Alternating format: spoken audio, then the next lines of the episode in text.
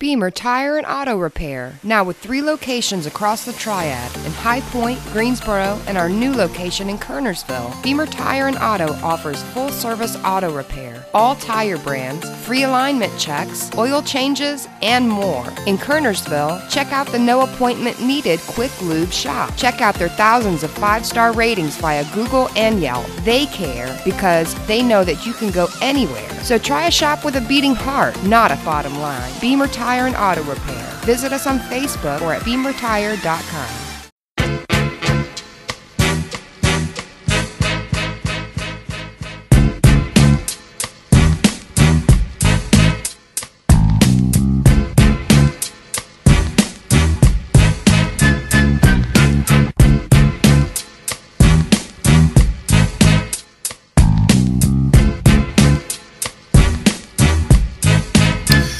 Welcome, welcome, welcome back to another fun-filled episode of Franchise Players. I'm your host, Desmond Johnson. You can catch us on Franchise Players every Monday through Friday, 11 a.m. here in the Triad on Tobacco Road SportsRadio.com. Starting off today's show, had to bring in good friend David Glenn to talk uh, some stuff regarding college basketball. We're in the middle, in the thick of March Madness, and I needed to hear the opinions of DG on what we are seeing because I'm kind of feeling a certain way. DG, what's going on, man? How you doing this morning? I am doing great, Des. Good to be with you as always. So I gotta what I want to do. Uh, typically on Tuesdays we do what's called true false, where basically I'm going to ask you a question, get, throw up a topic for you, softball, and you're going to tell me true, false, and why. Okay. Um, and I wanted to do it based off of uh, what we're seeing uh, in uh, first in Chapel Hill. Let's start there. We're still not sure as of this uh, this segment what the deal is going to be with the post players at Carolina that are still there that have not, you know, told us what their decision is going to be. That being senior Garrison Brooks, who who actually is eligible for a fifth year of eligibility due to COVID and everything else that went on this year, and Armando Bacot, who we have no idea what he's doing at this point.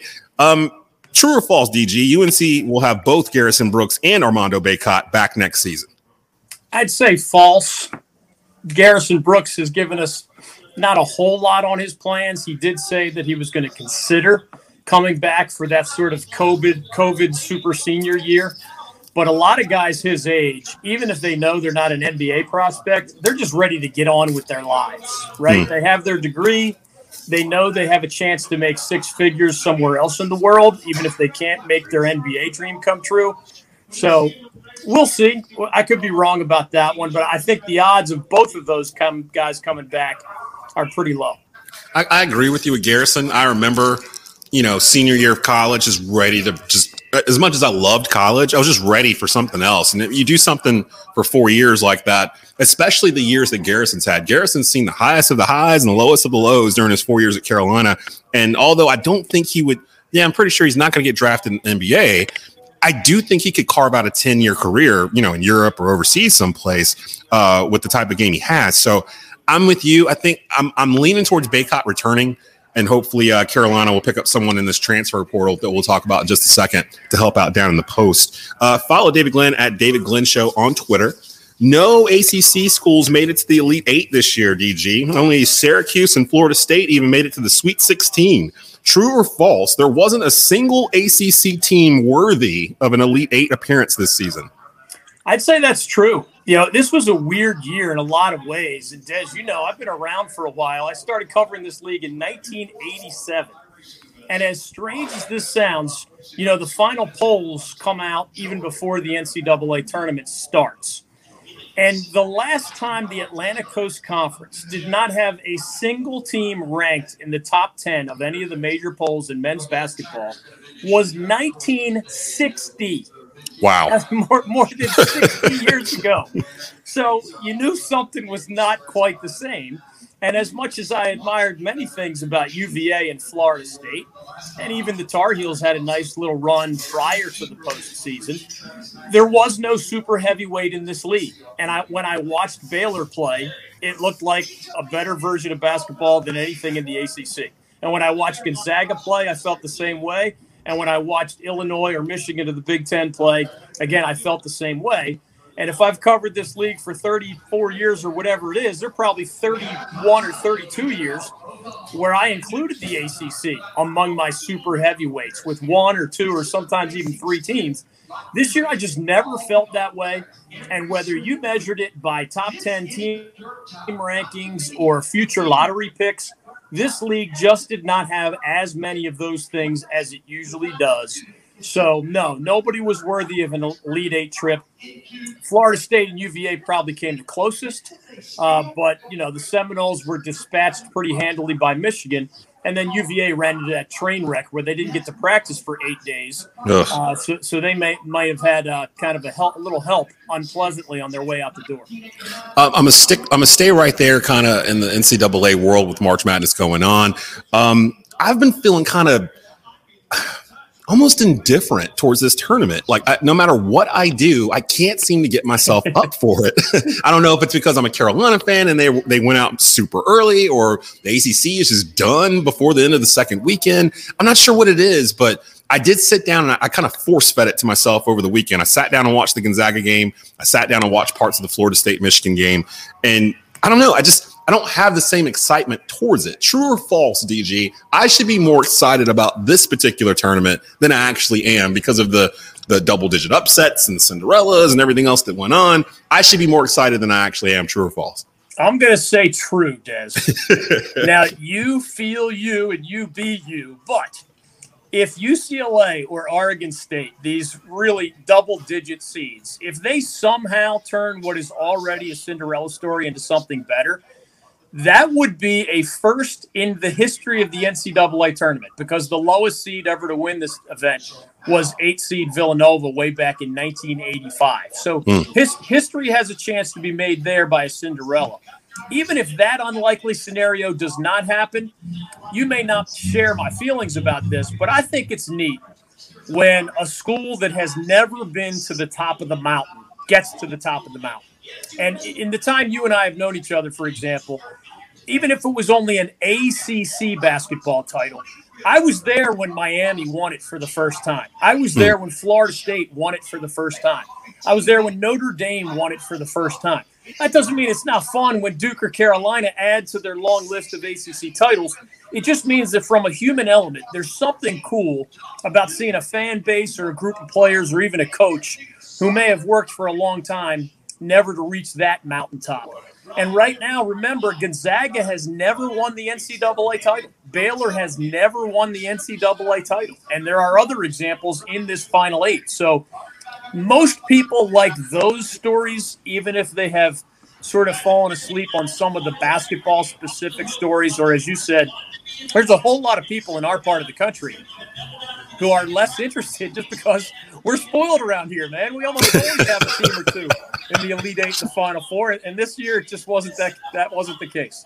I, I, think that might be part of it. It's not even so much just the ACC, but blue bloods in general. I think we've been preconditioned to think of you know Duke, Carolina, Kentucky, Kansas uh, to be sniffing around this weekend because that's usually where we see the the big stars we're going to see for the next ten years at the next level. And through COVID, through guys picking other places to go instead of those blue bloods. Uh, we're starting to see some of them go down to HBCUs and other places, or just skipping it entirely and going to the G League. So it's kind of changing the paradigm of like the path to get to the pros that that I've been brought up on for the past forty plus years, and it's caused me to not know what to do with myself.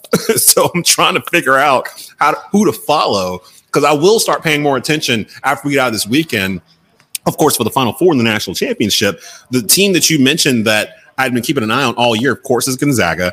Uh, they're continuing to run through this uh, first undefeated season since Indiana in 1976. True or false, Gonzaga will not make it to the national championship game? I'm going to say false. I picked the Zags to win it all. And I say that as somebody who has not been a big believer in the Zags in the past. Because remember, Mark Few has been the head coach at Gonzaga now for more than 20 years and he has made the NCAA tournament every single year, which is impressive, regardless of what conference you might be coming from. For the first 15 years of that time, Des, it was really predictable. Gonzaga would dominate its league, get an NCAA tournament bid, and be gone on the first weekend. I mean, hmm. for 15 years in a row, the reality was the heavyweights of college basketball were too good for the best program in the West Coast Conference, period. You can look it up it was plain as day to see. For the last five years, at least those years where there was a tournament, Gonzaga has made long runs, and folks around here probably remember that when Carolina won it all four years ago, it was Gonzaga as the runner-up in that national championship game. Right. I believe this is Mark. I believe that was Mark Few's second best team that lost to Carolina in the title game. I believe this is Mark Few's best team. So I think the older rules about Gonzaga should be thrown out the door. Uh, will I be right? We'll see. Uh, anything can happen, as we've seen over and over in March Madness. But I, I don't believe that the rules of the Zags that reigned for 15 years apply anymore and Mark Few's done a really good job of making long runs in more recent years. You know, it's crazy. If you take the word Gonzaga out of what you said, you could almost apply that to a school like UNCG, you know, like the, it's kind of on the same type of path Gonzaga was on 10, 12 years ago. I don't know if they're going to be able to keep Wes Miller for the next 15 years, but uh, it sounds sort of similar to that. A mid major underdog plays well against the top teams. And for 10 years, they just couldn't get over that hump. And now they're the hunted and they seem to be handling it really well. Um, I was really impressed watching them against Creighton uh, this weekend, where it just felt like it just felt like they were in control of the game, like the entire game, even when it was still kind of tight in the first half. You never got the sense that Gonzaga was going to lose their poise or or or the lead or anything. So I think that too is taking some of the drama out of it. However, I do I'm looking at the rest of the field now and I'm thinking I'm not so worried about Baylor beating them in the national championship game. I'm kind of looking at Michigan in the Final Four. Like I, am really looking forward to seeing that if that comes to pass. Gonzaga, Michigan, Final Four. Uh, this upcoming, I guess it would be. It's still Saturday, Monday for the Final Four national yeah. championship because they, they changed all the all the stuff around uh, this year for when you actually watch these games. Um, let's let's get out of uh, college basketball for a second. I want to move over to the NFL, um, and I got to talk about Deshaun Watson three more lawsuits accruing against Deshaun Watson of sexual, well, accusing, excuse me, Deshaun Watson of sexual assault and inappropriate conduct as of Sunday, which brings the total to 19 as of this recording. True or false? Deshaun Watson's NFL career is now at jeopardy. False. Um, I think the more we learn, the more we realize that he dramatically underestimated whatever was being uh, requested of him prior to this becoming a public story. And maybe we'll ultimately learn the truth. In all likelihood, we will not learn the truth. But after being adamant about being unwilling to settle these cases, now there are reports that Deshaun Watson and his representatives are asking about possible settlements. Nine mm. times out of 10 in these situations, Des, the superstar athlete finds a way to continue his career.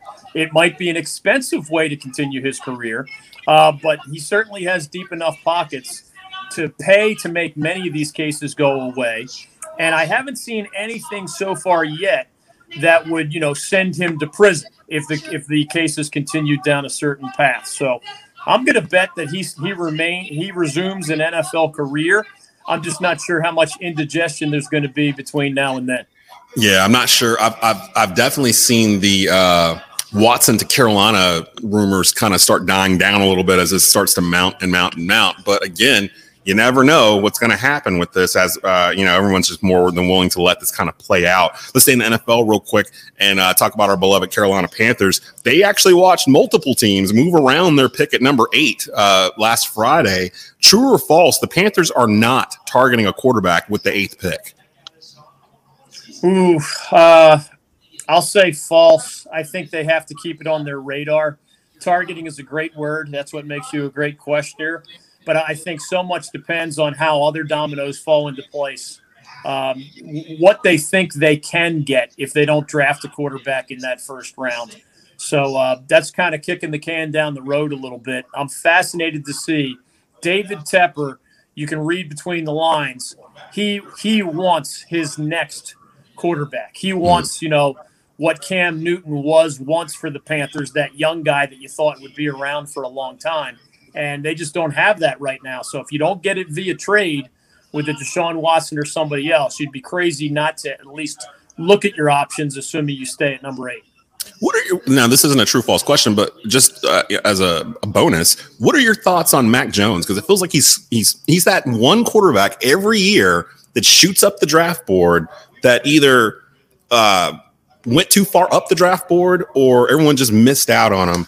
Um, I'm not too sure about him because, yes, he threw for 77% completion rate at Alabama. They won the national championship, but he was surrounded by so much talent that I, I just can't figure out if he's worth the Panthers drafting at eight. It almost looks like San Francisco jumped up to three to get him. Uh, what are your thoughts on Mac Jones or even Trey Lance from North Dakota State, who both may be there at eight if the Panthers just wait for one of these quarterbacks to fall down to them?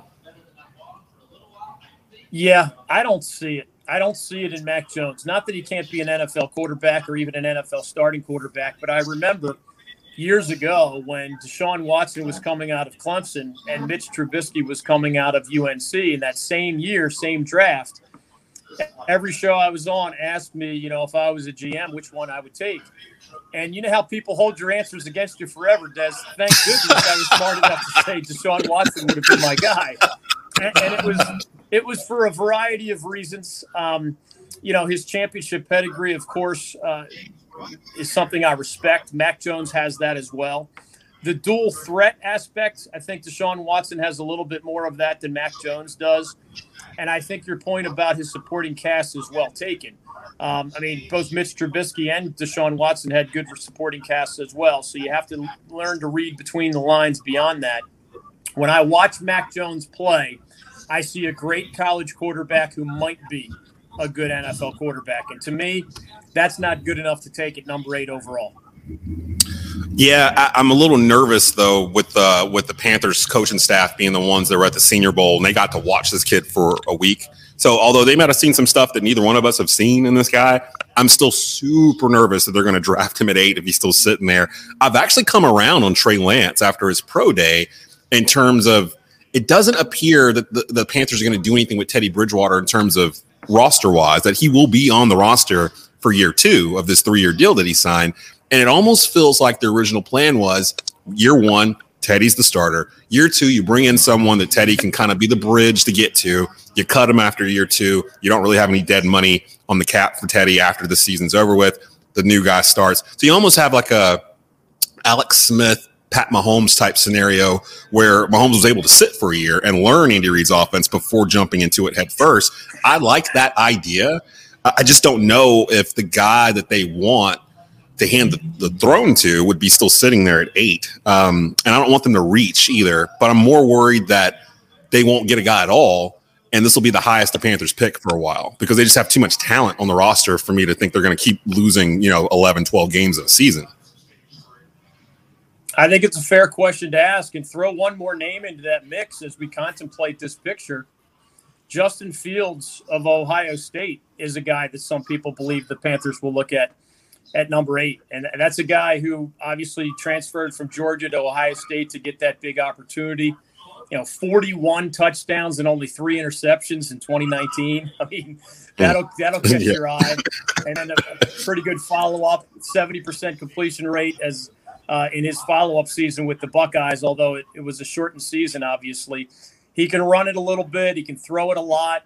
Uh, he did a good job, I think, of you know cutting down on some turnovers in his final season with the Buckeyes. Comes from that winning pedigree, uh, and has at least some some things in common with a Deshaun Watson. So all yeah, of these guys are going to get scrutinized, Des, because you know the deal. We've yeah. we've seen what the Panthers can look like when they simply don't have any good quarterbacks. And in Ugh. one year, that what they looked like turned out to be one in fifteen. Oh gosh, um, yeah. And Justin Fields is a curious case to me because if you took the name away and just said, "Hey, here's a guy that played in a Power Five conference, went like 32 and two or whatever the record was, and those two losses were to Alabama and to Clemson in the national semifinal and national championship game in two years, and he threw for over 70 percent completions, won conference championships." It'd be a no brainer. We're running to the podium to get him. But for some reason, it feels like Fields is kind of, I don't know. It's like no one wants to attach themselves to Justin Fields. And I almost feel like it's the Panthers that they're thinking Fields may be that one quarterback. Like there's always one that rises in the poll, there's always one that drops, like it gets out of further than where you think they're going to get drafted. I could see Fields still being on the board at eight and the Panthers, you know, going after him. Like I really could, but I don't know what that's going to do for the fan base. I just don't know if they're going to like that pick or not. But you know, the Panthers fan base, we can be quite fickle when uh when we want to be. Yeah, the bottom line is they know they got to get it right. As much as the fans matter in so many ways, they really don't matter on draft day because the reality is, whatever criticism you get on draft day, if you're right about an unpopular pick, those critics somehow disappear into the woodwork. Now, if you're wrong, it comes back to bite you.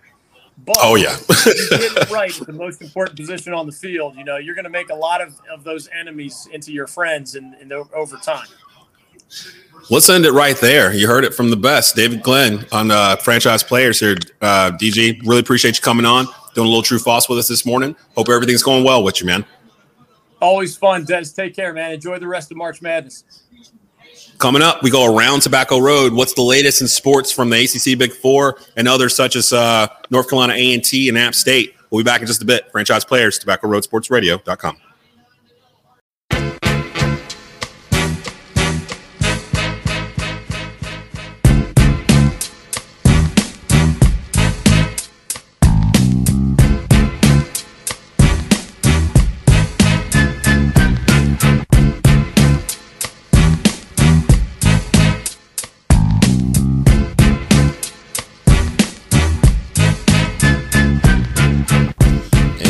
Back to Franchise Players. I'm your host, Desmond Johnson. It is Tuesday, so let's go around Tobacco Road. Franchise Players brought to you by Beamer Tire and Auto in Kernersville. Um, let's uh, start off with North Carolina. Let's go to Chapel Hill. The Carolina football spring game is set for Saturday, April the 24th at 3 p.m. and will air on the ACC network. UNC is planning to have fans at the spring game as currently allowed by state health regulations. Carolina began their spring practice on Tuesday, March 23rd, with the first of allotted 15 different workouts. Carolina's team will feature a Heisman Trophy candidate and quarterback Sam Howell. They return 21 of 22 starters from the Orange Bowl. They add a top 15 recruiting class, and they are recognized as one of the nation's top teams heading into the fall of 2021. Season tickets for Carolina football are available for new deposits and renewals by visiting www.goheels.com forward slash renew. Fans may also call UNC ticket office at 919 962 2296, Monday through Friday, 8.30 a.m. to 4.30 p.m.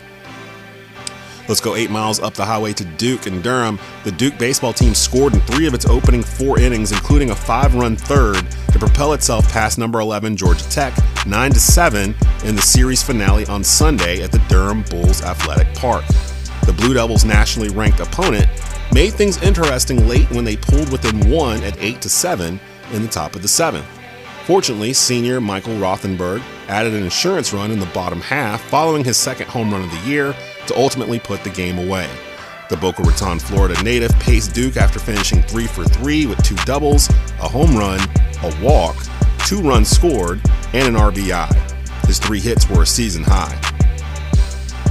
The Blue Devils return to action on Tuesday when they host Liberty at the Durham Bulls Athletic Park. The first pitch is scheduled for 4 p.m. Off to Raleigh and NC State, falling behind by 13 points in the fourth quarter. Top seeded NC State women's basketball team made a furious comeback to make it a one possession game in the final 90 seconds. But a three pointer at the buzzer for the tie was no good, and the women pack season ended with a 73 70 loss in the Sweet 16 to number 4 Indiana in the NCAA women's basketball tournament. Indiana started the game just 8 of 27 from the field and fell behind by as many as 11 in the first quarter, but the Hoosiers went on to hit 15 of the next 18 shots and captured a 14 point lead in the third quarter. Down by 10 with 2.51 remaining, the Pack put together an 8 0 run to make it a one possession game with 129 remaining. The Hoosiers then hit three free throws in the final 21 seconds, and the Pack's three point attempt, tied at the buzzer, was no good. 2021 ACC Tournament champion Lady Wolfpack season ends with a fantastic record of 22 and 3. Off to the tray, Wake Forest. Wake Forest women's soccer won in dominant fashion, riding three goals from three different Demon Deacons to shut out Elon 3 0 in an action packed match at Spry Stadium on Sunday afternoon. The Deacons struck first with a 19th minute goal off of the right foot of Ashley Frank. The forward took a strong first touch off of a pass from Sophie Fairclough to open up and fire a shot outside the 18 yard box into the bottom left corner for the opening goal. Less than 10 minutes later, a Wake Forest cross hit the hand of an Elon defender inside the Phoenix box. Faircloth got the nod to take the 27th minute penalty kick for the Demon Deacons. The true freshman did not hesitate as she fired the ball to the right corner that was securely out of the reach of the keeper. The third goal came when Shayla Smart dribbled around the Phoenix defender and slotted a cross net dime in the bottom left corner. The Apopka, Florida native would put a nail in the coffin for any Elon hopes to come back in the 69th minute. The three goals came after an offensive onslaught from Wake Forest. The Deacons outshot Elon 21 to 9 for the entire game. Off to Greensboro, North Carolina A&T. We talked about these guys a couple of weeks ago, and they're back in the headlines again. It wasn't enough for junior Daniel Stokes, sophomore Randolph Ross Jr., and seniors Elijah Elijah Young and Trevor Stewart to be the best in the nation. They're now looking for world domination. The North Carolina A&T men's outdoor track and field 4x400 meter relay team ran the fastest time in the world to date by winning the 4x4 excuse me the 4x400 uh, relay at the 93rd annual Clyde Littlefield Texas Relays, hosted by the University of Texas at Mike A. Myers Stadium. The four Aggies ran a three uh, three minute 23 second, excuse me, three minute zero second 23 milliseconds, almost a full second faster than the second place LSU at 3:01:00. The Aggies, who led from start to finish in the race, now own the 11th fastest time in history. They also came up just short of breaking the facility record, which stands at 2:59:05. I'm happy for our 4x4 team, said Duane Ross, A&T's director of track and field uh, programs. This is what we are supposed to do. We feel that we're the best in the world at it, so this time and even faster times in the future are expected. Two weeks ago, the same foursome captured the NCAA Division One national championship in the 4x400 indoor race at the University of Arkansas. Stokes and Ross Jr. took the first two legs respectively and combined to run a 1 30 16. Young then took the baton and ran his split in 45.73 seconds before Stewart closed things out on the anchor leg while running his split in an impressive 44.35 seconds. The Aggies head to University of Florida next to participate in the Florida relays. That will come your way April 2nd and 3rd. Let's head towards the mountains and App State improved to 4 and 2 in league play and won a Sun Belt game in Statesboro for the second time since both programs joined the league. Uh, making a Sunday start for the second straight weekend, Hall earned another win by allowing just one run on four hits and six efficient innings. He finished with four strikeouts. Ellington recorded his second save by retiring nine of the 10 batters he faced in three innings. Counting his scoreless appearance Friday, he didn't allow a run in five and two innings during the season. Ellington began his Sunday appearance by retiring seven straight Eagles before he hit a batter with a 3 2 offering with one away in the ninth. A ground out and a strikeout with one runner aboard sealed the win against Georgia Southern. Hall improves to 6 0 in his career, including 4 0 this season, with a 2.40 ERA in 11 appearances. In his first two starts of his young career, he's 2 0 with two runs allowed and 12 strikeouts in 11 innings. Young's third homer of the season, a 412 foot shot over the Blue Monster in the right, gave the Mountaineers a 3 0 lead in the top of the sixth inning. They scored twice in the third as Andrew Terrell went to first after being hit by a pitch, advanced to second on an errant pickoff attempt, and then reached third on a ball four wild pitch to Peyton Idle. Bailey Welch produced a sacrifice fly as Georgia Southern second baseman met an over the shoulder catch in short right, and Idle's first to third movement on Luke Drumheller's single to center set up an RBI groundout for Young. Cross and Idle, who led off the game with a double, both went one for three as App State also finished with four hits. Hall pitched around a leadoff double in the bottom of the first, following that hit with back to back strikeouts, and he retired 15 of the 18 batters in the first five innings. In that time, he allowed single base runners in three frames. A leadoff double in the bottom of the sixth set up a sacrifice fly that cut App State's lead to 3 to 1 with two away. After back to back walks, Hall's only free passes of the day, a fly out to left preserved the two run lead. The Mountaineers return to action today at Wake Forest. That has been your Around Tobacco Road. We'll be back with more franchise players right after this.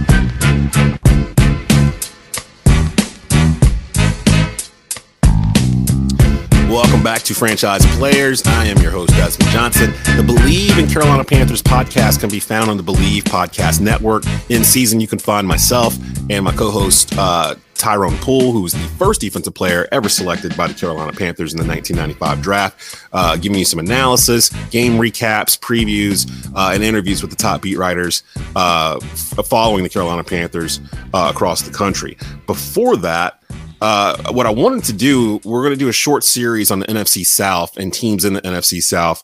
Uh, and starting off with the Atlanta Falcons, we've got Brian Giffen on the line with us right now. He is uh, one of the hosts of the Believe in Falcons podcast on the same Believe podcast network. Brian, how are you doing this morning? Doing great, Des. Doing great. It's always good to talk to you. Yeah, let's dive right in because I'm curious uh, as we uh, as we embark on this uh, mini series of the NFC South, how some of you guys uh, over on the Believe Podcast Network are feeling about your teams currently as we steamroll towards the NFL draft. Uh, for starters, uh, with the Falcons, Brian, what do you think has been the biggest offseason move to date for the Falcons in your mind? Well, uh, because of the situation they were in financially, I think that obviously the and and the lack of on-field success, the obvious answer to that question is a revamping and and starting a new culture from the top with a new general manager, of course, in Terry Fontenot, and then Arthur Smith coming over from the Titans, and then they've of course filled out the staff. But culturally, it's going to be interesting to see how this all plays out because everybody knows that pays much attention to the numbers. They were in a pretty difficult situation salary cap wise. Uh, they've done various restructures here in the offseason, getting ready for the league year that just started. But it's apparent at this point because of where they were, at least as it stands, the Matt Ryan, Julio Jones era will continue here for the foreseeable. To me, there are a lot of question marks with the draft approaching because of your somewhat limited financial situation, but also there are needs all over the field that need to be filled. So it's going to be intriguing to see how the combo of Terry Fontenot and Arthur Smith fill these out and how they attack 2021. Follow Brian on Twitter at GIF Radio, G I F F Radio. Um, Brian Giffen, host of the Atlanta Falcons uh, Believe podcast uh, on the Believe Podcast Network. Brian, what do you think is the plan at quarterback? Are, are the Falcons content to go with Matt Ryan, who, if I'm not mistaken, is 35, uh, or are they eyeing a quarterback with pick number four in the draft? If so, what quarterback between Justin Fields, Mac Jones, Trey Lance are you thinking the Falcons are actually leaning towards with that number four pick? Well, you know, to begin with, uh, obviously, you mentioned Matt Ryan's age. I believe he's actually 36 as we sit here today. Hmm. But, uh, you know, in an ideal world, how often again, even if you finish middle of the pack, which would be an improvement coming off of 4 and 12, when is the next time, in an ideal scenario, you would draft as high as fourth? And everybody kind of acknowledges if you throw Mac Jones into the mix, there really four quarterbacks. And, and if you put Trey Lance in there as well, now maybe five quarterbacks atop this draft. But clearly, Trevor Lawrence is probably the best of the bunch. And, you know, there's been some discussion or some debate about Zach Wilson and or Justin Fields. But it's really so you've got needs all over the place, but it appears based on what they've done financially, the plan is to keep Matt Ryan certainly through this year and likely beyond that because the restructure they just did with him and the restructures they've done with various others really puts them back into a precarious salary cap situation beyond this year. Now, the salary cap threshold will go up exponentially for 2022, but nobody knows what that's going to be. And you've still got a lot of things to address monetarily to be able to position yourself to draft a quarterback or to to uh, proceed with Matt Ryan. Drafting a quarterback seems like like the logical thing to me, but if you look back, Des, over Matt Ryan's career, it somewhat mirrors that of Dan Marino in that you know, he puts up monstrous numbers. He's a great player through his career. Uh, he's, I think, certainly a Hall of Famer. But the parts around him have never, other than maybe 2016, really been completely in place to where it gets him over the hump and he wins a Super Bowl. A lot like Dan Marino. Hmm. It's all about having everything else around that quarterback to be able to succeed. And I'm not sure, other than the one year where they kind of caught lightning in a bottle in 2016, that they've ever completely filled that out with the right pieces in all the other places. Kind of reminds me of the Panthers a little bit. Uh, I know both franchises that, that went through stretches where the Panthers still have yet to have back to back winning seasons. I know the Falcons went through that for a little while too. I, I think you guys actually got past that hump uh, not too long yeah, ago. Yeah, they did. Right? Yeah. They did in the Mike Smith era. Right. Had, yeah. had back-to-back winning seasons for the first time in franchise history. This is yeah. a, you know, history that goes back to 1966. So uh, that's a ways. Yeah, I'm still waiting on ours uh, here in uh, in the Carolinas. Um, I'm kind of intrigued. Well, maybe intrigued is the wrong word.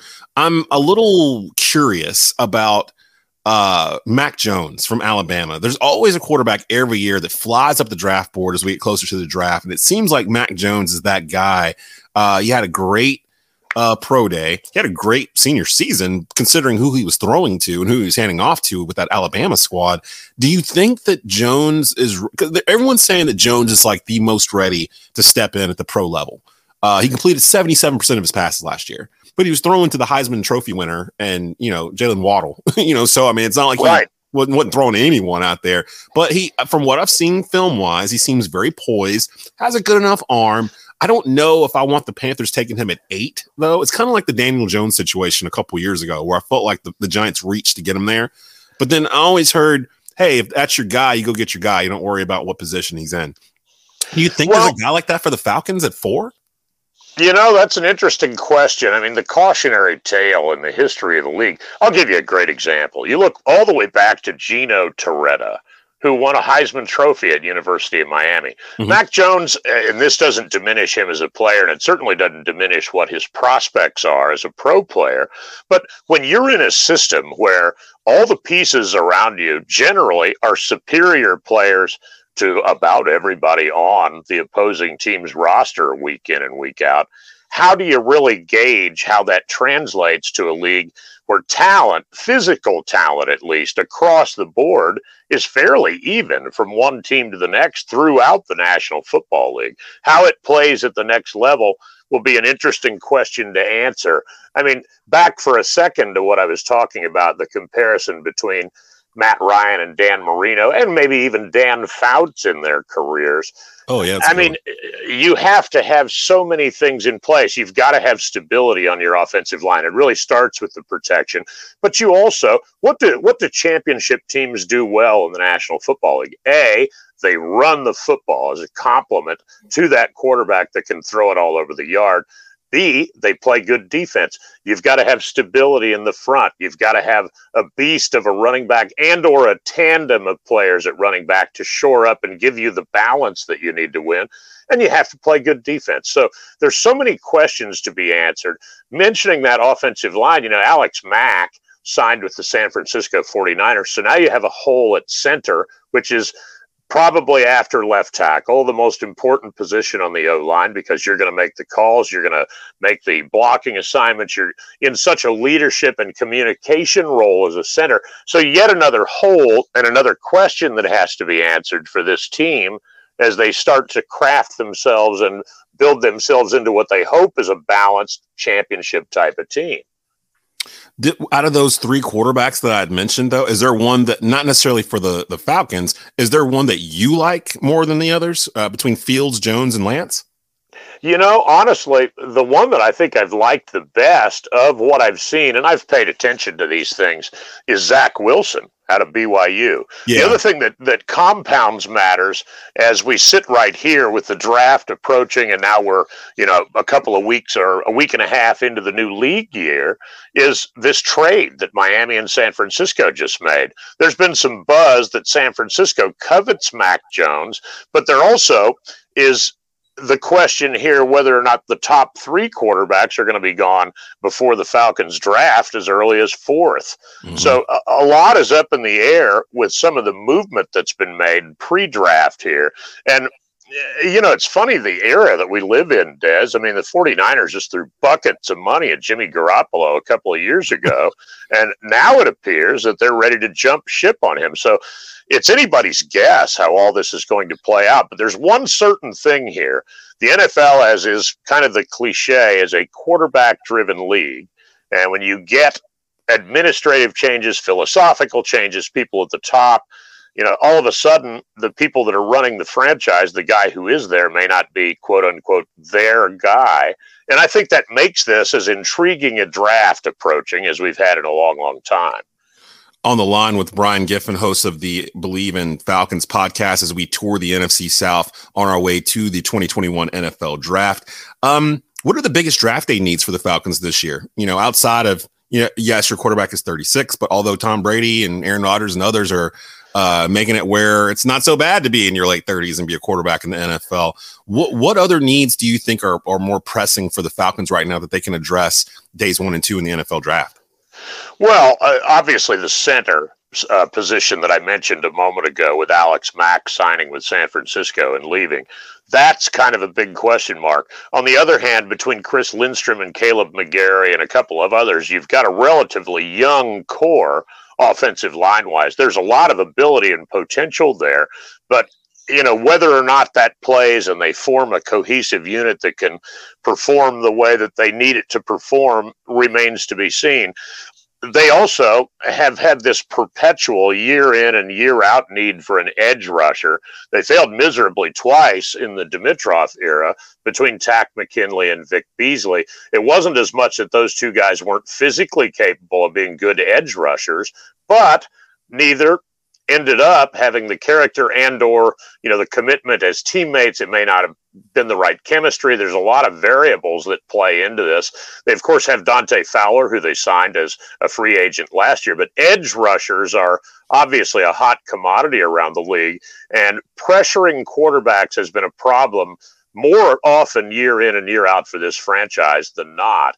And then the other glaring one is back to that balance thing again. They, the Todd Gurley experiment last year, you know, he was effective in terms of scoring touchdowns, red zone stuff, short yardage situations, and he did have flashes, but I'm not so sure that was as much that Todd Gurley wasn't what he used to be, or as much as it was that Dirk Koetter perhaps didn't run an offense that was conducive to emphasizing his strengths. So I kind of see Najee Harris from Alabama as a guy that they would covet and would mm. love to have as a running back because maybe that creates some of that balance where you can run the football. But that's another thing that they've not really consistently done other than the 2016 year when Devonta Freeman and Tevin Coleman kind of tandemed and made themselves into an effective running game to complement Ryan. Yeah, I would say, especially for Ryan, you know, being up there at 36, you know, having a, a young running back on a rookie deal high end guy like Najee Harris would be great for the Falcons offense, to be honest. Um, and you guys would just keep uh, bringing in Alabama guys. you know, can't go wrong with that there. Absolutely. Um, what are your biggest takeaways from new head coach Arthur Smith? Because you guys had a coaching change.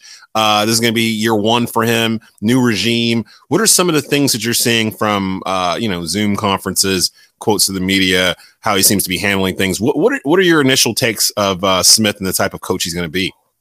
Well, it's going to be interesting to see because any coach is going to be measured and any coach is going to succeed or fail by the players that he has.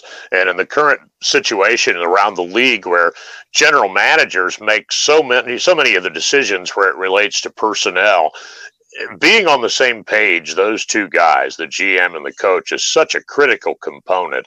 But everything I've seen so far, it, it, certainly appears that I love the the smash mouth basic, get down, be able to run the football. And look what he did with Ryan Tannehill. You know, you create that balance, you create a great running game, you establish yourself a good, solid front that can protect what quarterback you have.